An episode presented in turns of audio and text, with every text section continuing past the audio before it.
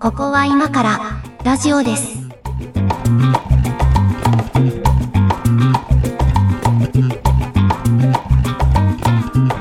ここは今からラジオです。お相手は上書きです。小林です。えー1月10日配信分ですけれども、えーうんリアルな時間では1月10日だからもうお正月休みも終わり、冬休みも終わりっていうタイミングですかね。働き始めているやつだえね。ー仕事始めな感じですかね。お疲れ様でございます。えー我々はまだ2023年末にいるんですけども、ねもうな、もうはいあんな、あんな血の大晦日が来るとは、あ んあんなこと、年越しにあんなことが起こるとはね、あんなことが起こるとは、えー全然、あの、予想だにしなかったですけれども。入れなかったなっていう。えーまあ、なので、一応1月10日のつもりで喋りたいと思います。まだまだ一応は新年初めということでね、あの、まあ、先週は今年の抱負みたいな話をしましたけれども、うんあの、今日ちょっと僕のトークテーマでですね、えー嫌な大人になったなと思う瞬間っていう話をしたいんですけど、嫌な大人ですもんね。なんだその感想。いや、それこそね、あ、これ、これ名前調べとけばよかったな。あの、例えば、うん例えばこういうことってのを1個挙げたいんですけど、はいはいはい、えーっと、年末に M1 があったじゃないですか。ありまいやあのしたね。M1 をね、なんか久しぶりにあの投資で見たんですよ。大体後から録画で見たりとか、なんかアーカイブで見たりすることが多かったんだけど、久しぶりにリアタイで、あのテレビ、あの投投資で決勝まで見て、うん。あの、まあ、令和論は面白かったねって思ってたんですけど、えっとね、なんていうコンビだったかな、あのほら、えっと、コンビ名ちょっとちゃんと調べてくれてよかったんだけど、うん。えっと、好きな口紅があるんですよみたいな感じで、化粧品メーカーの名前とかずらっていうネタした。あ、クラゲか。そうそう。そうで、あの、ミルクボーイっぽさがあって、ちょっとそこを超えれてなかったね、みたいなことをまっちゃんに言われて、ちょっと残念だったんですけど、僕あのネタ結構好きだったんですよ。ああいう、なんか、ううんなんていうのかな、こう、シンプルテーマで押し切る漫才好きなので、うんうんミルクボーイもそうですけど、ああいうあこのタイプの漫才好きだなと思って僕は聞いてたの。うんでそ、それこそその口紅の話をし始めた時にさ、あの知ってるような知らんようななんか化粧品メーカーの名前ずらっと並べたじゃないですか。言ってたね。そうで、あなんかおもろいな、意外なとこついてくるなと思って、うんで、で違うと。で、じゃあ、じゃあ何なんだよ？の振りで、オチがね、えーっとね、トモホルンリンクルって言ったんですよ。で、それ最瞬間製薬じゃねえかっていうオチだったんですよ、そのブロックは。でね、あの、僕はね、そこ笑えなかったんだよね。あの、僕の仕事柄なんですけど、あの、うん番組スポンサーどこなのかを気にして見る癖があって、あの、SS 製薬がいたのよ、スポンサーに。ああ、なるほど。スポンサーに製薬会社いるけど、それ大丈夫生放送でってすごい思っちゃって、全然笑えなくなっちゃったの、そこで。多分ほとんどの人は、ね、なんとも思わないけど、なんかそこで変な、何？こう、冷や汗じゃないけど、変な緊張感が走るみたいな、あ、なんかこういうテレビをちゃんと面白がって見れない大人になっちゃってるなっていうのをね、僕は年末に感じたんですけど。その種の、その種のなんか、なん、なんでしょうね。忖度とも違うんだけど、なんかこの、うん。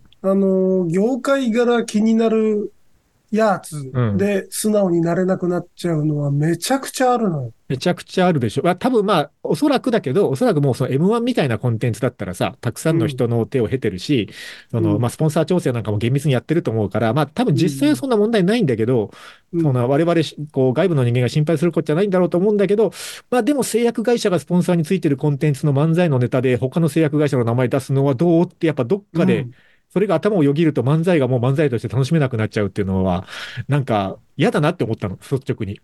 うん。そうだね。だしかも生だからさ、そうなの、そうなの。生って聞くとさ、その、ちょっとでも何かしらの放送に関わったことある人ってさ、ピリッとするじゃん。そう。あでね、M1 だからさ、そう現場で直前でネタ変えてきてる可能性もゼロじゃないじゃん。うん、うん。そうやってこうチェックをすり抜けてそういうワードが出ちゃって、後で、ここの担当代理店の人と揉めなきゃいいなとかさ、なんかいろいろ考えちゃう。ね。人事なんだ、完全人事なんだけどそう、関係ないんだけどね。関係ないんだけど。うん。いらぬ想像してしまうというか、あの、うん。僕もね、M1 じゃないんですけど、はいはい。あの、音楽番組、はいはい。年末年始いっぱいありますわね。そうだね。うん。うん。特にあの、えっと、クリスマスライブなんつっていっぱいあったんですよ。うんうんこの、ここ1週間ぐらい。やってたね。うん。で、あの、割と、その音楽番組スペシャルに、トシさん、はいあ元トシさん x ジャパンのトシさん、はい。出がちなんです最近よく出てますよね。よ。なんか、アドちゃん歌ったりして。はいはい。トシさんが、うん。自分の歌を、うん。自分が歌ってた歌を歌わせてもらえないんですよ。あ、なんかカバーする人みたいになってますよね、最近は。そう。で、いや、うんまあ、歌唱力を買われてっていう、はいはいはいそ。の、表向きの見方はあるんですけど、うんうん。多分なんですけど、うん許してもらえないんだと思うんですよ。その自分の歌を歌うことを。誰かとは言わないですけど、まあ、まあね。まあ、誰、誰かはわかりはますけど。多分ドラムはい叩いてる人なんで、まあまあ、そうでしょうね。で、ドラム叩いてる人は、あの、ドラム叩いてる人としてまだちゃんと出てますもんね。そう。でうんあの人は、うんあの、エンドレスレインとかちゃんと弾くんですよ。それはね、自分が権利を持ってるでしょうからね。そう。はい。なんだけど、あの、うんなんか解散の時とかもなんかこう一持ちがあったんで、うん。あれ、弾か、歌わせてもらえないんだろうなっていうことにハッと気づいて、この年末に。ああ。まあね、あのバンドもいろんなことがありましたからね。そう、いろんなことありすぎたから、えあのーなんだろうね。新しい地図さんがえはい。世界に一つだけの花を歌えないように、はい。そはいの、。歌わせてもらえない歌があるっていうさ、はい。はなんかあの、童話の導入みたいな世界があるわけよ。い。声を失った鳥のようなね。そうそうそうそう。うん。っていうことに、まあまあうんなんか年末に気づいて、いや、こんな、だからその、歌、歌うまだからっていう理由だけじゃねえなっていう、なんかその、うんうんうんそれはそうだろうね。あるに気づいてしまって、なんか嫌な、嫌な見方してんなってうん。思ったのよね。あの、まあほら、我々の業界だけじゃないと思うけど、まあ、コンプライアンスという言葉が随分と重視されるようになってさ、うん。なんか結構テレビとかラジオの番組とかでもさ、まあ、こう、いろいろ大人の事情がありまして、みたいなことをよく言うわけですよ。なんか、そうね。その、詳しくは説明できないんだけど、そういうことんそうそう。詳しく説明できないんだけど、まあちょっとね、あの、大人の事情がありまして、みたいなことで乗り切っちゃおうとするんだけどさ、なんか大人の事情ってなんだよってやっぱりちょっと思う思うところがあるというかさ、なんか、そういうロック、ロックな心を持ってるのね。うん、あのーこう、面白くなければテレビじゃないみたいなことを言うつもりはないんだけど、言うつもりはないんだけどさ、でもその、まあ、特にことエンタメ業界ですよ。まあ、報道とかはまたちょっと別の役割があるけど、ことエンタメ業界に関してはさ、その、それに触れる視聴者を楽しませることが市場命題であってほしいみたいなのがあって、うんなんか楽しいを、なんかそこは、あの判断基準でやってほしいのところがあって、でまあ当然コンプライアンスとかも今大事なのはわかるけど、わかるけど、うんなんか大人の事情がありまして、みたいなことを言えば、なんかこう、多少そこを削っても許されると思ってる、みたいな免罪符に使われてるのは、なんかあんま納得がいかないというか、かつなんかさ、その辺にさ、うん。視聴者含めて全員で加担してるじゃない。あまあまあ、そうね。それはそうかもしれない。なんかそれが気持ち悪くて、コンプライアンス側の人も多いからね。ねうん。それはあると思うか。、そういう、うあの、僕は完全にこの番組でもコンプラクソコライでやってるんですけど、まあ、この番組はあんまりコンプラないけど、うん。ないですね。はいないですねタ。タブーのない番組でおなじみなんですけど、はい。うーん、なんか、まあまあ、この番組は別にいいか。なんかその、コンプラに、コンプラの網の目をかいくぐってうまくやるっていう、そういう気持ちは好きだけど、でもなんかその、そもそも抗うのをやめるっていう人が、一言が、そのコンテンツが多いような気がしてて、はい。そうなのなん。かそれがちょっと、嫌だなと思ってたら、なんか年末にほら、あの、ディズニーさんがちょっとコンプラに意識し,、しすぎたわみたいなこと言ってたじゃん。エンタメはもうエンタメであるべきみたいな。あーあ、ディズニーが？そうん、そんなこと言ってたんですね。う。あのーまあまあ大爆死してるわけですよ。コンプラに配慮しすぎて、コンテンツが。はいはいはい。はいはい。でしょうね。で、その、いや、我々はちょっとなんか考え方間違ってて、うん。えっ、と、エンターテインメントとして徹するべきだみたいなことを、うん。あの、CEO は言っていて。あ、ディズニーで言うと、あれを、あの時に感じたな。あの、スター・ウォーズのさ、エピソード9かな本編の最終作を見た時に、あの、いや別にいいんだけど、その登場人物にさ、これまで出てきたことがなかった、その、なんていうのかな、そのアジア系の女性が出てきたり、はいはいはい。その黒人男性が出てきたり、割と主要キャラで出てくるんですよ。うんうん、で、別にそれは全然いいんだけど、あの、うんありなことなんだけど、なんかこれまでの世界観からすると、やっぱちょっと違和感があるというかさ、そのエピソード4が公開されたのは1970年代なので、その70年代から2020年代までかかって描き切ったストーリーの中に、なんかちょっと急に民族多様性感が出てくるというかさ、ここそれまで、そのね、うん、あの、アングロサクソンしかいなかった。うん、まあ、まあ、白人男性を中心に描かれてきたんだけど、でもまあ、それはその、なんか、スター・ウォーズっていう作品の世界観で言ったらさ、いろんな星に行ったりするから、なんかその、いいろんな生き物が出てくるわけ、もはや最初から。うんこう、ロボットも出てくるし、こう、なんか怪獣みたいなやつも出てくるし、恐竜みたいなやつも出てくるところに、なんかその人間の側の多様性だけ増やさなくて別に良くないかっていうそうそうそうそう。気がしたんですよ。フィクションのしかもあの世界はあの世界で差別階級と非非差別階級が、まあ、あそう、そう、そうなの。そうなの。それはなんかその、み見た目として表現しなくていい世界なので、うん。あの、なんていうか、いらない配慮じゃない。うん、いや、作り手側がね、それを配慮したいということで、配慮して作ったんだったら、我々視聴者はそれを見て、あの、フラットに判断すればいいと思うんだけど、せざるを得ないから配慮してそうしましたみたいにも見えちゃうなっていうのは、なんかやっぱちょっと気持ち悪さはないことはないんだよね。まあ、だからそ忖度ですよ。うん。忖度してそうしました。もうね、あれも嫌いなんですよ。あの、えっと、まあ、テレビとかでも何でもいいんだけど、えっと、うん例えば昔の昭和初期とかの、こう、例えば、ラジオ番組の音声とかを使う場合とか、はいあのはいはい。大正時代とかに書かれた文章をそのまま読む場合とかに、えっと、こう、注釈が入るのよ。えっと、はいありますね。現代にはそぐわない表現もありますが、えっと、原点のあの趣旨を尊重し、そのままの表現で放送いたしますみたいなことを一言言ってから入るんですよ。うん。うん。でね、なんか、わかるんだけど、その事情もよくわかるんだけど、やっぱなんかね、最初にそれがあることでちょっと興ざめしちゃうんだよね。なんかいきなりその世界に軍手使わせてほしいというか。うん。うん。なんでこんななっちゃったんですかね？なんかそのテレビに、テレビで流れるものが正しいってなっちゃったのはな、なんなんですかね？いつからなんですかね？まあ、まあ、テレビが影響力を持ちすぎてしまった結果かもしれないなとは思いますけどね。う。うんん。でもまあ、それで言ったらさ、そのテレビが影響力を持ちすぎた時代があってさ、バブル前後とか、なんかうんピークの頃があってさ、で、その頃はむちゃくちゃやってたわけじゃない、バブルの頃のテレビなんか。で、まあ、いろいろこう時代も変わってきて、コンプラだとかいろいろ出てくるようになったんだけどさ、テレビの力も、まあ、ちょっとずつ変わってきてるじゃないですか。うん。インターネットとかの登場もあって。だったらちょっとそこまた、なんか、テレビのあり方っていうか、まあ、テレビ全般じゃなくてもいいと思うんだよ。その番組単位とかさ、この番組はむちゃくちゃやりますせでも別にいいと思うし、うん。曲でもいいと思う。この曲は結構やんちゃだよねとかさ、あっていいと思うんだけど、みんな横並びで、あなんか行儀よくしなきゃみたいになってるうん。のはちょっと気持ち悪いかな。なんか、そういう、その、う ん横並びというか、唯一反抗的な態度を示しているのが水曜日のダウンタウンな気がしてて、まあ確かにね。うん。例えばそういうこと、ね。ああの番組も結構スレスレなんですよね。はいはいはい批判されそうな企画も山ほどあって、あるある。でもなんか、そのやり続けている、その矜持みたいなものは感じる。ああ、まあ、そこに抗おうとしてる人が中にいるんだろうなっていう感じは確かにね。いるんだろうなっていうそうそうんんそうなんだよね。っていうのをなんかその、そういう色をつけながらうん。やっていくのがいくつか増えるともっと面白いなっていう。僕は、あの、まあそれをなんかゴールデンタイムにやれとは思わないんですよ。そうなのよ。別に、そんなね、こう、時間帯なんかどこでも今、うん。う一緒なんだから、まあ、嘘しか流さない番組とかやったらいいのに。やっていいと思うんだけど、まあ、虚構新聞みたいなね、番組やそうそうそうやればいいのにと思うんだけど、嘘しか流さない報道番組みたいなさ。う。うんん。久しぶりにね、あの、地上波で、あの、エガちゃんを見たのよ、この前。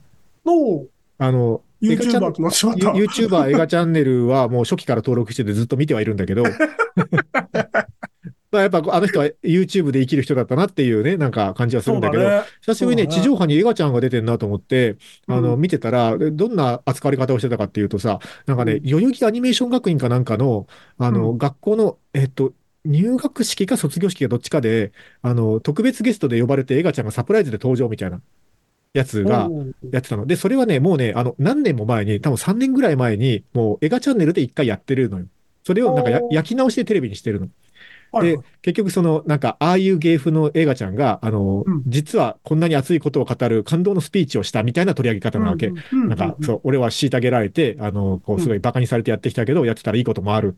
YouTube でもこんなにたくさんの人が支持してくれて、俺はなんか、うんここに居場所をどう掴んだみたいな。だからお前たちも頑張れみたいなことを言ってるわけですよ。まあ簡単に言うと。で、それは YouTube で見たときはね、自分も感動したの。エガちゃんがうん本当に言いたいことはこんなことかと。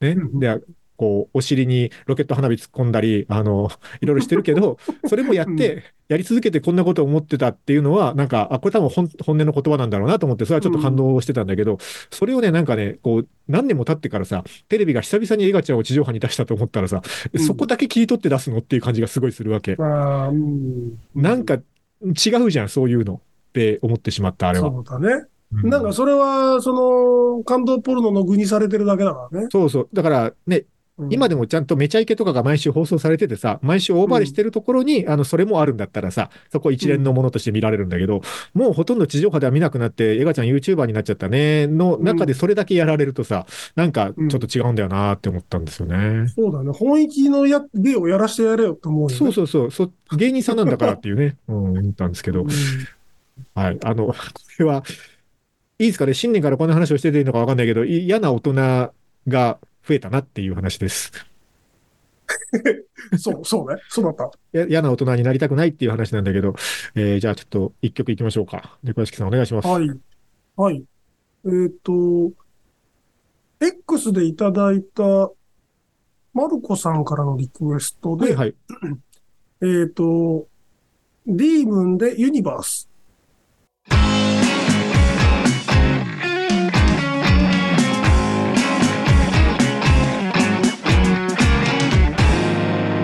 ここは今からラジオです。はい。ありがとうございます。そうなんですよ。あそうなの、んですよ。いただいてるんですよ。えっと、楽曲のリクエストは可能ですかっていうのをいただいてて、まあ、この番組の楽曲にどれほどの意味を皆さんが見出してくださってるかは全くわからないんですけど、あと、あの、あれなんですよ。あの、複数のプラットフォームで配信しているので、音楽まで込みで聴けるのは Spotify だけなんで、そうなんですよね。あの、ぜひ Spotify で聴いていただければなんですが、うんまあ、もしご要望があれば全然こんな感じで答えますっていう感じですかね。あ実際聞いてみたんですけどね、綺麗めの、あの、テク、テクノって今言わないですよね。えっと EDM?EDM EDM ですね。か。はいえー、おしゃれあんま。り EDM 聞かないけど、まあでもそうなんですよ。リクエストって結構自分が知らない音楽に触れるきっかけにはなるので、すごいそこはありがたいというか、そうなの。うんも、し、あの、おすすめの音楽、ミュージシャンがあればぜひ教えてほしいなと思っております。はい。はい。ね、なんかちょっと渋い話になっちゃったけど、なんか自分、な、ないんか、ないですか？はい。その、コンテンツ、今のエガちゃんの、なんか話とかをさ、じゃあ裏を返せばやっぱり嫌な、我々嫌な大人で、うん。その、なんだろう。素直に楽しめないんですよ。うん、まあそうだね。そうだね。それはそうだ。うん、素直にうん受け取れてないですよね。まあ、それはそれでいい,、うんだと思うんだよ。感動しましたっていうポルノが、うんその、届けば、それはそれでいいことじゃんい。や、そそれで感動してる人もいるだろうからね。うん YouTube 見たことなくてね。ううんん。それはそれを。腐すのもなんかちょっと違うなと思って、ああ、嫌な大人の部分もあるなっていう。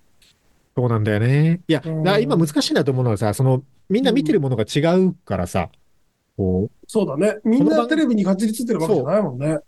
で、まあ、YouTube は見てるとか言いながら見てるチャンネルもジャンルもみんなバラバラだろうから、んそう。なんかその共通項とか共通の文脈がないっていう前提で見ないといけないので、そこがずれると決定的にずれるみたいなのがありますよね。そうだね。今、Facebook でさ、はい。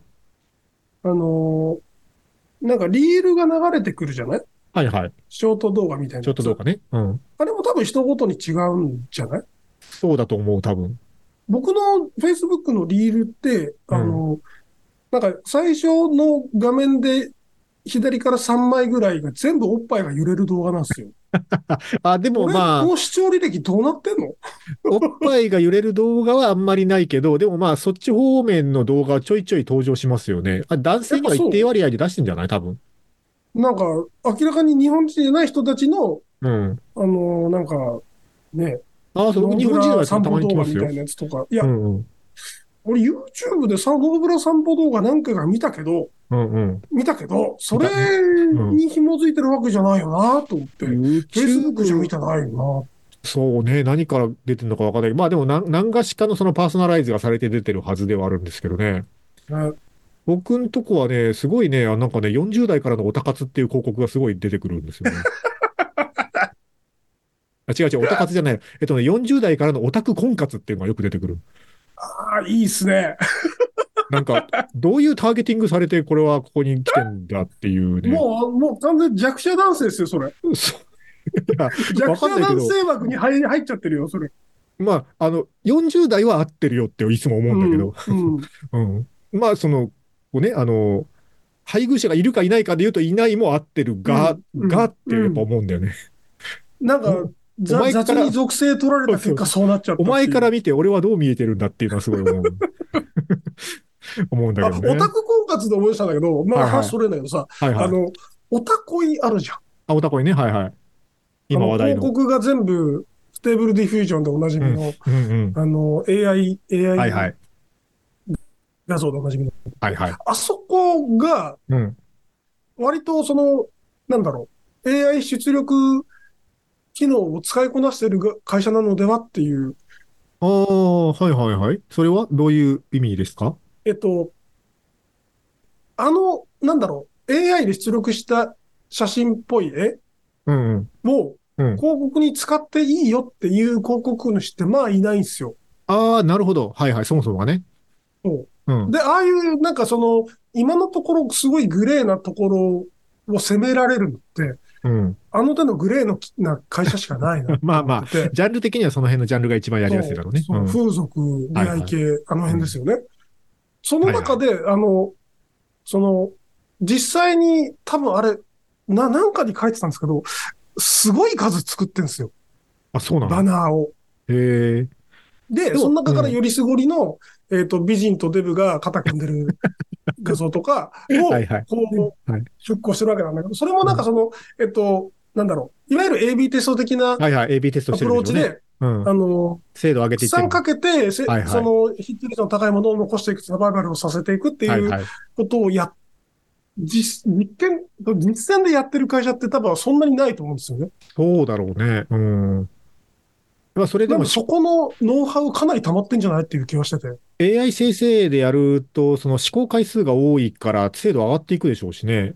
いやでしょ？だから、僕はね、ネット広告はね、そこまでたくさん扱ったことはないんだけど、あのーうん昔広告会社に行った時は、割とね、折り込み広告たくさんやってたんですよ。はいはいはい。で、折り込み広告もね、そのノウハウとしては結構近いところがあって、あれ本当にこう、うんうんあの、町内会単位で出す原稿とか変えられるので、はいはいはい。あの、すごい細かくエリアをメッシュに割って、で、あの、原稿パターンを、まあ、たくさん作って、一斉にまず同じ原稿でいって、反応率が目標値超えたところだけはステイで、それ以外のところは原稿を変えるを、試行回数増やして、やるってやってたんですけど、これはね、めちゃめちゃ金がかかるわけですよ。実際に入れるから。うんだよね。うん、1回に一部3円とかかかるから、時間もかかるしね。時間もかかるし、検証も結構データ、エクセルでやってたから結構、まあ当時は大変だったんだけど、うんうんそれのあの、めちゃくちゃあのパターン数多いバージョンですよね、言ったら。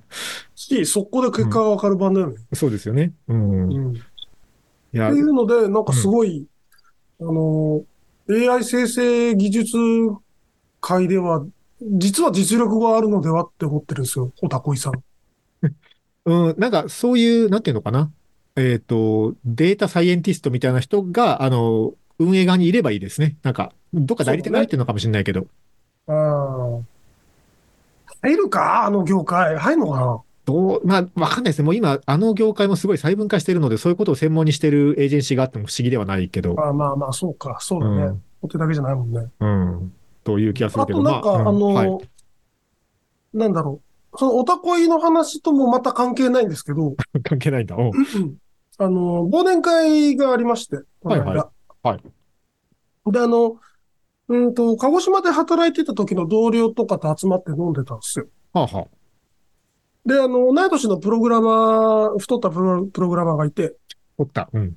うん、そいつとなんか、まあ、会うのが何年ぶりかで久しぶりに最近何やってんのって言ってたら、最近あのーなんか、その、あいつなんつったの？ノベル AI で、はいはいノベ。ル AI っていう生成 AI で、うんえっと、外国人のリクエストに沿ったエロ画像を生成して、えっと、朝晩ピクシブにアップするようなことをしてるって言うんですよ。それはん何を目的にやってるんですか？なんかその、ゆくゆくは収益化を、はも目指していって、なんかその方法を模索してるところらしいんですけど、あ、あの、あれですか、その、だから命令文を鍛えるためにやってるってこと？えっと、命令文を鍛えるためだし、その、うん。えっとノベル AI 自体の使い方もそうだし、そのえっと、え、出力したエロ画像をはい、どうその金にするかっていう、その、人の集め方であるとか、はいはいはい。モネタイズの方法をなんかこう模索してるみたいなこと言ってて、とりえあえずそのエロ画像を外国人のニーズに沿ったエロ画像を出力する方法はなんか手探りで見つけたみたいなこと言ってて、ず。ほうほうほで、う。うなんかその、こう、向こうの人たちの性癖ってまたちょっと違うんですよ。まあなんか独特なもんがあるでしょうね。わからんけど。ティンカーベルがでっけえチンコに頬ずりしてるみたいな、そういうやつが好きとか。なんかええまあ全然わからんけど、まああるんでしょうね。独特なんですって。独特で、その、うんに日本人がせ想像ししし得ないうん。画像なので、すごい、うその、ん難易度が高いまあそうでしょうね。だと思う。ですって。レレアリティが高いよね。レアリティが高い。うん。で、なんか、その、なんだろう、理想のエロ画像を出すのに、なんかみ、みんな多分その知識を集約してこういうこと、プロンプトにこういう言葉入れたら、あとこういうやつが出るよみたいな、なんかその、はいはい。ノラの人がみんな集まって考えてるんですけど、そこにも載ってない、うなんかすごいマジックワードみたいなやつを見つけたみたいなこなるほどと言って、なるほすげえ興ど。奮してましたっていう話を思い出しました。わけわかんないけど、わけわかんない。ものすごい、ハイパーニッチなところで、ものすごい、あの、局所的ニーズが高い、なんか、そプロンプトエンジニアみたいな感じですね。う。なんかその、身近な人で、その、うん。エロ、エエロ画像生成に手応えを感じてる人がいなかったから、初めて会ったっていう。いや、なんかね、なんかその、あれ、生成 AI 話になってきたな。まあいいや。生成 AI か 可能性はすごい感じてはいるんだけど、そのなんかうん画像生成はね、あんまり、まあ、僕もそのやったことないんだけど、まあ、あの、我々の業界に近いところで言うと、あの、音楽生成うん AI はかなりもう、あの、実用段階に入ってきてるなっていう感覚があって、そうだっけ？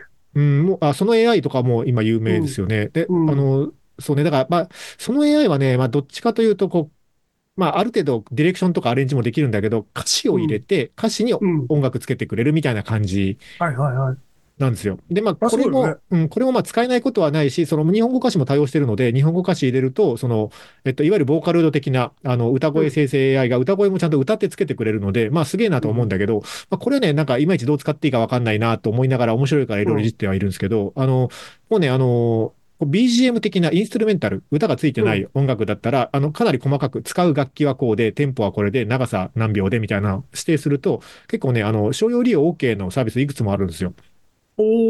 で、まあ我々の仕事だと、そのば、それこそ何回か前にやりました番組 BGM の話とかさ、うんうんうん。番組ごとに BGM 用意しないといけないんだけど、なんかその、こまあぶっちゃけその使いやすい BGM を作ってるミュージシャンとかバンドとかってもうね、決まってきてるわけ、大体。はいはいはい。なんかこの辺よねっていうのの中から選ばないといけないとかで、結局ね、なんかどっかの曲のどっかの番組とはなんか被ってるみたいな、なんかこのうんう BGM んどっかの番組でも聞いたなみたいなものがね、多かったりするんですよ。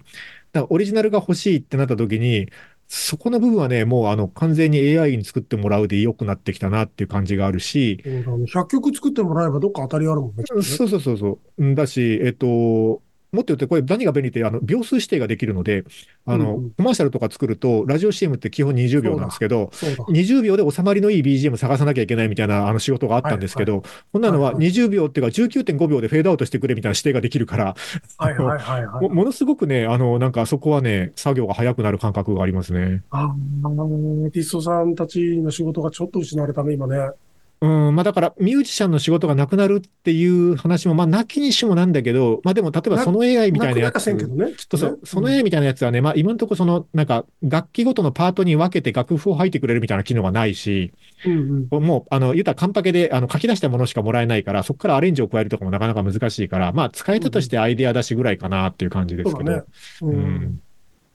まあまあ、あの、まあ、生成 AI、我々の業界は一言じゃない感じはすごいしますね。そうだね。あとなんかうん多分、あのーそういうアイデアだし、まあそのうち多分でもそれだけでカンパケできそうな気はい、配はい。も多分そう遠くないだろうなっていうのを感じてて、うんあと遠くない、とそのそれってさ、なんかそのミュージシャンのうん華々しくない方の食い口じゃない、まあ、あの、この仕じ事って。地味にニーズがいっぱいあるんですけどね、この辺は。ね、だよね。うん、うんそうなの。で、あの、カメラマンとか動画屋さんの地味な食い口の一つに結婚式の動画っていうのがあって、はいはい、あるある。あるね。あれも、あれも早々に入れ替わっちゃうね。まあでも結婚式の動画、どうなんですかね。撮る方はあるでしょ、でも。撮る方はある。あのね、うんえっとね、スチルをいい感じにスライドにするう。あーはいはいはい。あそれはもう全然人が選んでいいよね。ね、今はでもさ、うん、ま。だ、まだギリ人がやってるじゃん。そのはめる、はめるとはいえ、はめるだけの作業とはいえ、その場で作ってね、最後エンドロールみたいに流すみたいなのとかそう。っやってるよね。ていうのを多分ね、やっちゃうよね。なんかそうう。いう地味な食いぶちみたいなやつは、割と AI に食われる部分かもしそっれないですね。から潰されていくと思うんですよ。うん。それはそうかもしれない。いやー、だから大変な世界だなと思って。いや、でもなんか新しいスタイルのやつ出てくんじゃないですか、それはそれで。なんそか違うの、食いぶちの作り方が。うん、まあそうしないと生きていけないからね、多分なんか、うんなんだか、そうそういうものを使うことが上手い人らがなんか出てくる気はするけどな。そいつら多数生息できないんですよ。それはそうだね。うん、それはそうだ。うん。少数しか生息できないんで、いうん。やー、なかなかなーっていう。まあね、これ別にそんな、こう、東京にいないと使えないシステムとかでもないからね。そう、そうなの、そうなの。だから、うんなんかオンラインで、すべて受発注できた速能みたいなうん。人が出てくると、もう、どこに住んでるか、場所的なメリットもなくなるし。あの、コンテンツイズキングっていう話をしたいんですけど、うん。えっと、一曲かけてやろうかな。えっとね、じゃあ曲をまあ、かけます全然。関係ない話になってるからね。あ、もはや関係ない話になってるんで。はい。じゃあ一曲かけましょう。えー、じゃあこれにします。IB カラーで冬の後書き。ここは今からラジオです。ラジオです。えーちょっと冬ソングをかけつつ、うんうん。あの、いや、まあなんかね、その仕組みで、あの、あれな、いろいろ儲けるみたいなのはあると思うんだけど、やっぱなんか最終的にコンテンツイズキングっていう言葉は強いなと思っていて、うんうんうん。えーっとね、例えば、これも名前調べとけばよかったね。タイだったかなタイだったかインドだったか、どっかアジアのね、あの、ちっちゃい村なの。でね、あの、象を飼ってるのよ。おうで、象を飼って、その観光客を乗せて、その象に乗せて運ぶみたいな仕事したりとかしてるはいはいはい。人が、そのコロナの流行で観光客全く来なくなって、うんもう全くその食っていけなくなったと。収入源が断たれてしまったと。でも象いるから象の世話しないしないといけないし、象めちゃくちゃ食うし、あの、こう大変だというので、あの、YouTuber 始めたんですよ。その、毎日象の世話してるところを、あの、映像を撮って、で、象に、象の乗り方とか、なんか、象の体の洗い方とか、なんか、象に乗ってどこど、どこどこ行ってみたみたいなのを、あ現地語ですよ。全部現地語でやってるから、あの、はい日本語だと、その、まあ、自動翻訳とかで見るしかないんだけど、なんかね、あの、アホみたいに稼いでるらしいんですよ。なんか、そへの、ーその、その地の平均収入の何倍も稼いでるみたいな。まあ、そうか。うん。なので、なんか、それってさ、こう、なんかいろんなものをぶっ壊すなと思ってて、まあ多分だけど、そういう、こう、収入の得方をしている人たちってさ、あの、なんていうのかな、こう、平均所得そんなに高くないはずなんですよ。その世界、うん。世界レベルの平均値で見たらね。うんうん。だけど、あの、YouTuber の、こう、広告収入のレートがだんだん低くなってるとはいえさ、あれ一応なんか、米、米ドル計算で来るじゃない？そうだね。うん。うん、で、その米ドル計算で、こう、一応先進国の、まあ、日本人 YouTuber とかも、まあ、それなりに食っていける人も中にはいるぐらいのさ、なんか水準の収入が入ってきてるとするとさ、なんかその、跳ね方が半端ないというかさ、為替の問題があるので、なんか、そうだね。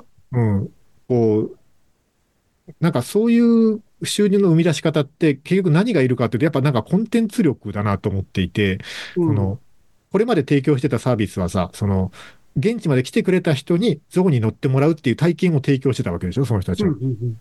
で、対価をもらってた、ガイド料をもらってたみたいなことをしてたのが、うん。その、なんかその象の世話とか、象の餌やりとか見たことない人の方が多くて、それを見たいっていう人が、あの、相当数世界中にいたっていううんうんことがお金に変わるっていう時代だなってすごい思うんですよね。そうね。なんか、あその、の、あれですよね。ツイッターも有料化したじゃない？有料化っていうか、その、あ、収益化、になね。はいはい、そうねあれでさ、ぶら下がってくるさ、はいはいそ。の業者っぽいはいはい。いるね。アカウントって、うん。英語圏じゃないよね。そうなんだよね。そうなんだよ。そういうことでしょうね。そのドルのうん。価値が、ド相対的にルの価値が。高いというか、その相対的に高いところうん。の人なんでしょうね。そうなの。プロ日フ見てみたいな本でやってもしょうもないもんな、あれって。うん、まあ、ちょっとまだ、まだ、まあ、ツイッター旧ツイッター X に関してはさ、ちょっとなんていうか、あの、また海の本とも山の本ともわからん感じがすごい、ねうんすごいするんだけど、すごいするんだけど、まあ YouTuber 的なものだとするとね、確かにそうだなとは思う。あの、先進国でやるよりも、その、こう、所得の割合がそんなに高くない国でやる方が、あの、跳ねた時のリターンが大きくなりそうっていう感じはすごいする。そういう国の人にとって有利なプラットフォームなのね、あれって。うん、まあだから、同じ意味で言うと、こう、なんか東京よりも日本国内で見たら地方の方がとかね、あるだろうなと思って、まあそうだね。うん、っうん。ていうのを最近感じておりまして、まあなんかコンテンツイズキングだなと思うんだけど、うん。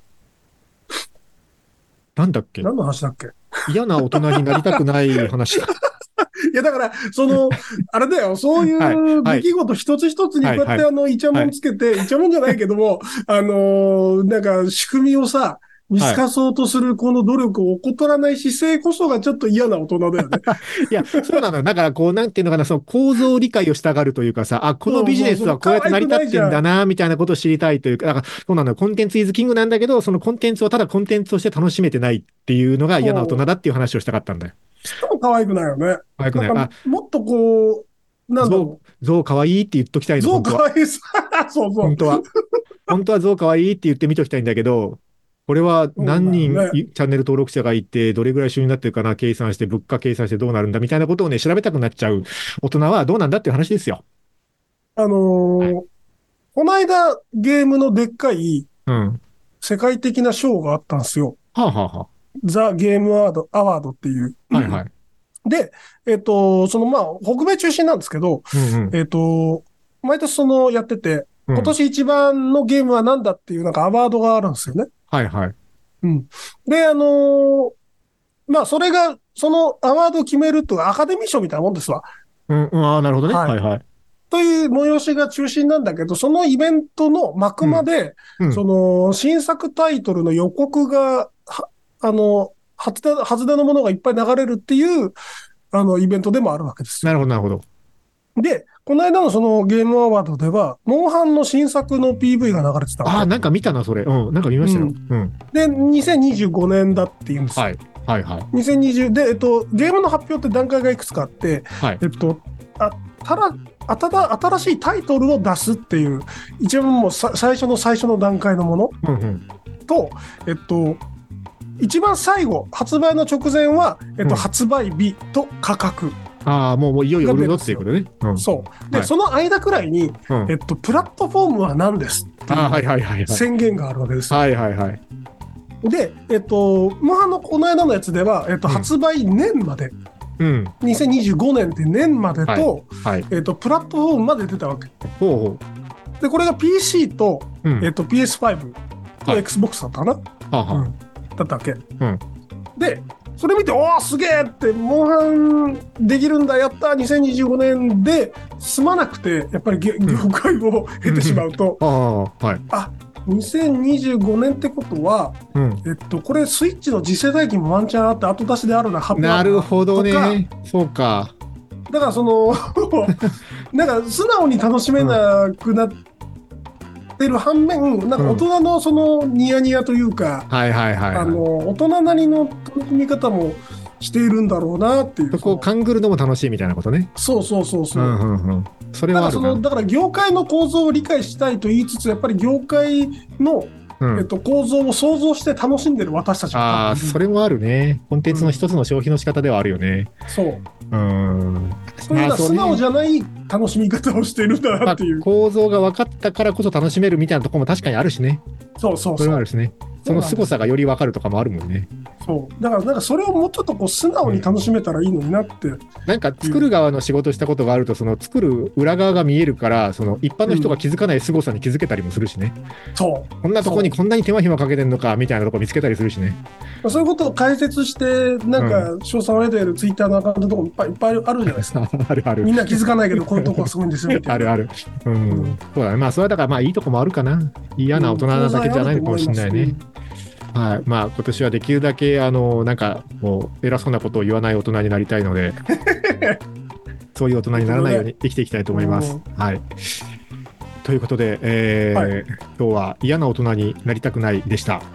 はい。えっ、と、番組へのコメントは公式サイト、えー YouTube のコメント、それから X のハッシュタグでお送りください。お待ちしております。今日もありがとうございました。あざした。